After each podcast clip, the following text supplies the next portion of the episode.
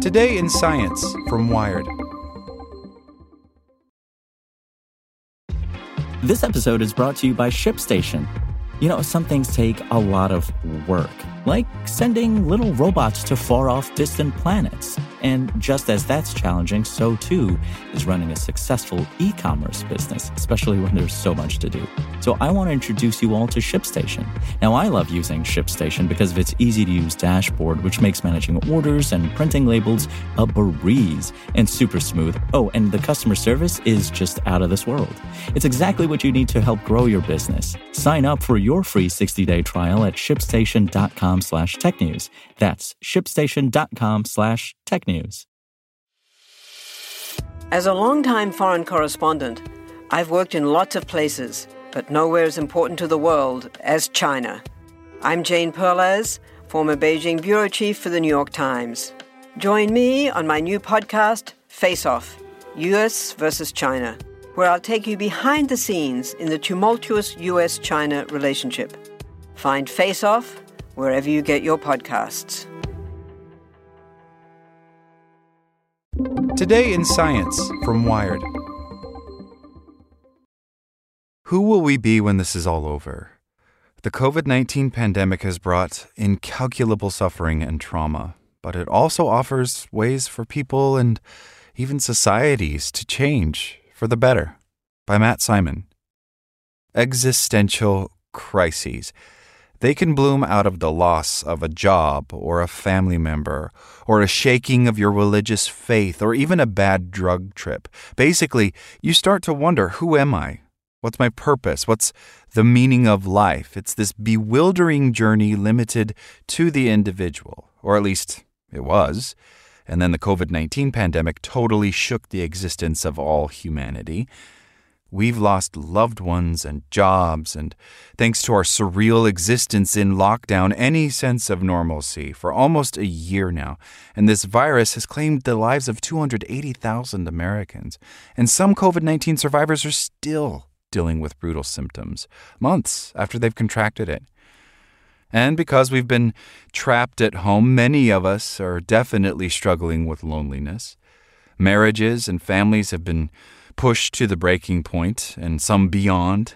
And now that there are several vaccines on the horizon and the end of this thing's in sight, we're facing an existential conundrum. Who will we be when this is all over? Adrienne Heinz says it's been frenetic, unsustainable, and exhausting for a long time. She's a clinical research psychologist at the Stanford University School of Medicine.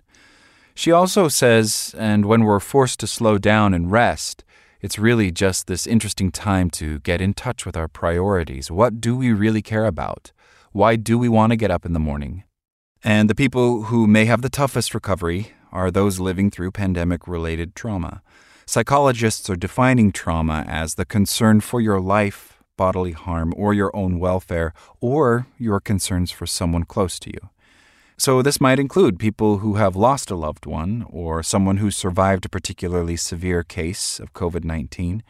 A social psychologist at the University of North Carolina, Charlotte, named Amy Canevello, says a very typical response to that is to feel like your worldview has been completely ripped apart. The lens through which you see the world and make sense of the world gets broken. And this can make people ruminate uncontrollably on those traumatic events. Think of the classic symptoms experienced by combat vets with post traumatic stress disorder. They have flashbacks and nightmares. And constantly thinking about the event can bring constant stress. But some survivors of trauma might actually end up embarking on what Canevello and other psychologists call post traumatic growth that uncontrollable rumination starts to evolve into a more deliberate thinking about the event, and the patient starts putting the pieces of their worldview back together. They don't forget what happened, but they do start to incorporate it into a new way of seeing the world, which is why it's called post traumatic growth, right? asks Canevello. You're not the same person you were before because you've had to figure out a way to incorporate this really negative thing into your sense of who you are and how the world operates. Now, in an ideal world, during and after the pandemic, every American would have free access to the kind of mental health care that helps guide this journey into growth. But that just ain't America. The pandemic has made glaring inequities in our society even more glaring. And that means some communities have faced more trauma than others and will enter recovery with fewer resources. Like when the pandemic first took hold, some of the rich decamped to their second homes in the country, and many white collar workers just worked from home and ordered food and all the other things they needed in. Those people could wait out the chaos in relative peace, but the lower income earners in cities were forced to work their essential jobs in person. And that put them at higher risk of contracting COVID 19. Researchers could see this in anonymized smartphone data. 25% more high income earners stayed home when the pandemic hit, compared to just 10% more among the low income earners. And then you have to consider that 43% of essential workers are people of color. According to Chandra Farley, she's the director of the Partnership for Southern Equity's Just Energy program. And back in August, she told Wired we sometimes automatically characterize people as vulnerable without saying they are made to be more vulnerable to certain things because of systemic racism and historic inequities. And then this study comes out in July by researchers at the NYU Grossman School of Medicine, and it found that poorer counties around the U.S., the ones with substantial non white populations, had eight times the number of COVID infections than those with substantially white populations, and they had nine times the number of deaths. So it's all to say, who you become during and after the pandemic depends on your systemic privileges. And age is a factor too. The elderly are more susceptible to severe COVID 19, but they're also more susceptible to isolation. And isolation has its own risks, both for physical and mental health. Elena Portacolone is a sociologist at the University of California, San Francisco, and she said, I must say that my take is quite bleak. And older adults who live alone may be struggling with other health conditions too, like diabetes or cancer or dementia. And those living on fixed incomes who were just scraping by before the pandemic are now hit with these extra costs, like the price of food. It soared during the pandemic. Portacolone says money could be so tight that some of these elderly Americans they can barely afford to buy masks. She says so the suffering coming from being stuck and having very little money has been exacerbated by the pandemic.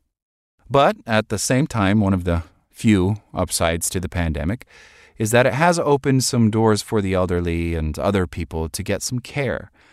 Heinz says there's been a big shift in telehealth and digital mental health. That's because mental health workers like Heinz haven't been able to actually see their patients in person, so they're using video sessions now.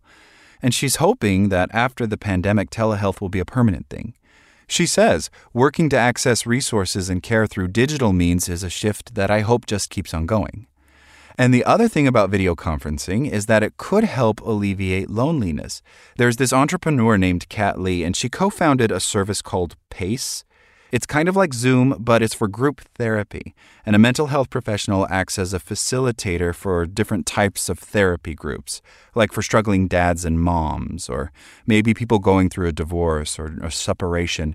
Just people going through some things that are made all the more difficult during the pandemic because they don't have access to support networks. Actually, Adrienne Heinz operates as a facilitator for PACE. Kat Lee said, a common thing is people sort of struggling in isolation, feeling alone and wanting to feel connected. And these groups give people a chance to practice empathy with one another and vulnerability. Now, PACE is not meant to be a replacement for one on one therapy, but it's more of a complement to it. The idea is to give people a way to just talk through their problems and maybe find community while we're all stuck in the middle of this pandemic you're going through similar life circumstances or similar struggles, and that breaks the ice and sort of starts the trust going and meets their goal of deepening connection with others, says Lee. So, as awful as the past year has been, maybe the pandemic can elicit change within ourselves and our communities. Maybe you've picked up cooking or a new hobby or finally started that novel. Maybe you've been more diligent about keeping in touch with your faraway friends and relatives. Or maybe you've just gotten to know your neighbors a little bit better. There's been so much doom and gloom and trauma and adversity, says Heinz. And I think what we sometimes forget in the midst of it when we're in the weeds is that we're capable of a lot of growth when we go through hard things. And sometimes we come out as better versions of ourselves, both as individuals and as communities. And perhaps, too, this brutal year could bring some systemic change. This pandemic has really exposed how the ineffective social safety net of the U.S. disproportionately punishes women. Like when schools started closing, a lot of women quit their jobs so they could go take on the unpaid work at home. In September, 865,000 women left the workforce. That's four times the number of men. Heinz said, It's made me hope that this attention that the plight of parents, and women in particular, have received will ignite conversations and actions toward providing more support for families with children. And that means childcare, prioritizing schools being open versus other types of institutions and businesses, and supporting women so their careers don't have to take a back seat. She adds, We can do better, and now we know through this natural experiment where the pain points are. Like what you learned? Subscribe everywhere you listen to podcasts and get more science news at wired.com/science. Want to learn how you can make smarter decisions with your money? Well, I've got the podcast for you. I'm Sean Pyles, and I host NerdWallet's Smart Money Podcast. Our show features our team of nerds, personal finance experts in credit cards, banking, investing, and more – and they'll help you make the most of your money while cutting through the clutter and misinformation in today's world of personal finance. You'll get clarity on strategies to help you build your wealth, invest wisely, shop for financial products, and plan for major life events.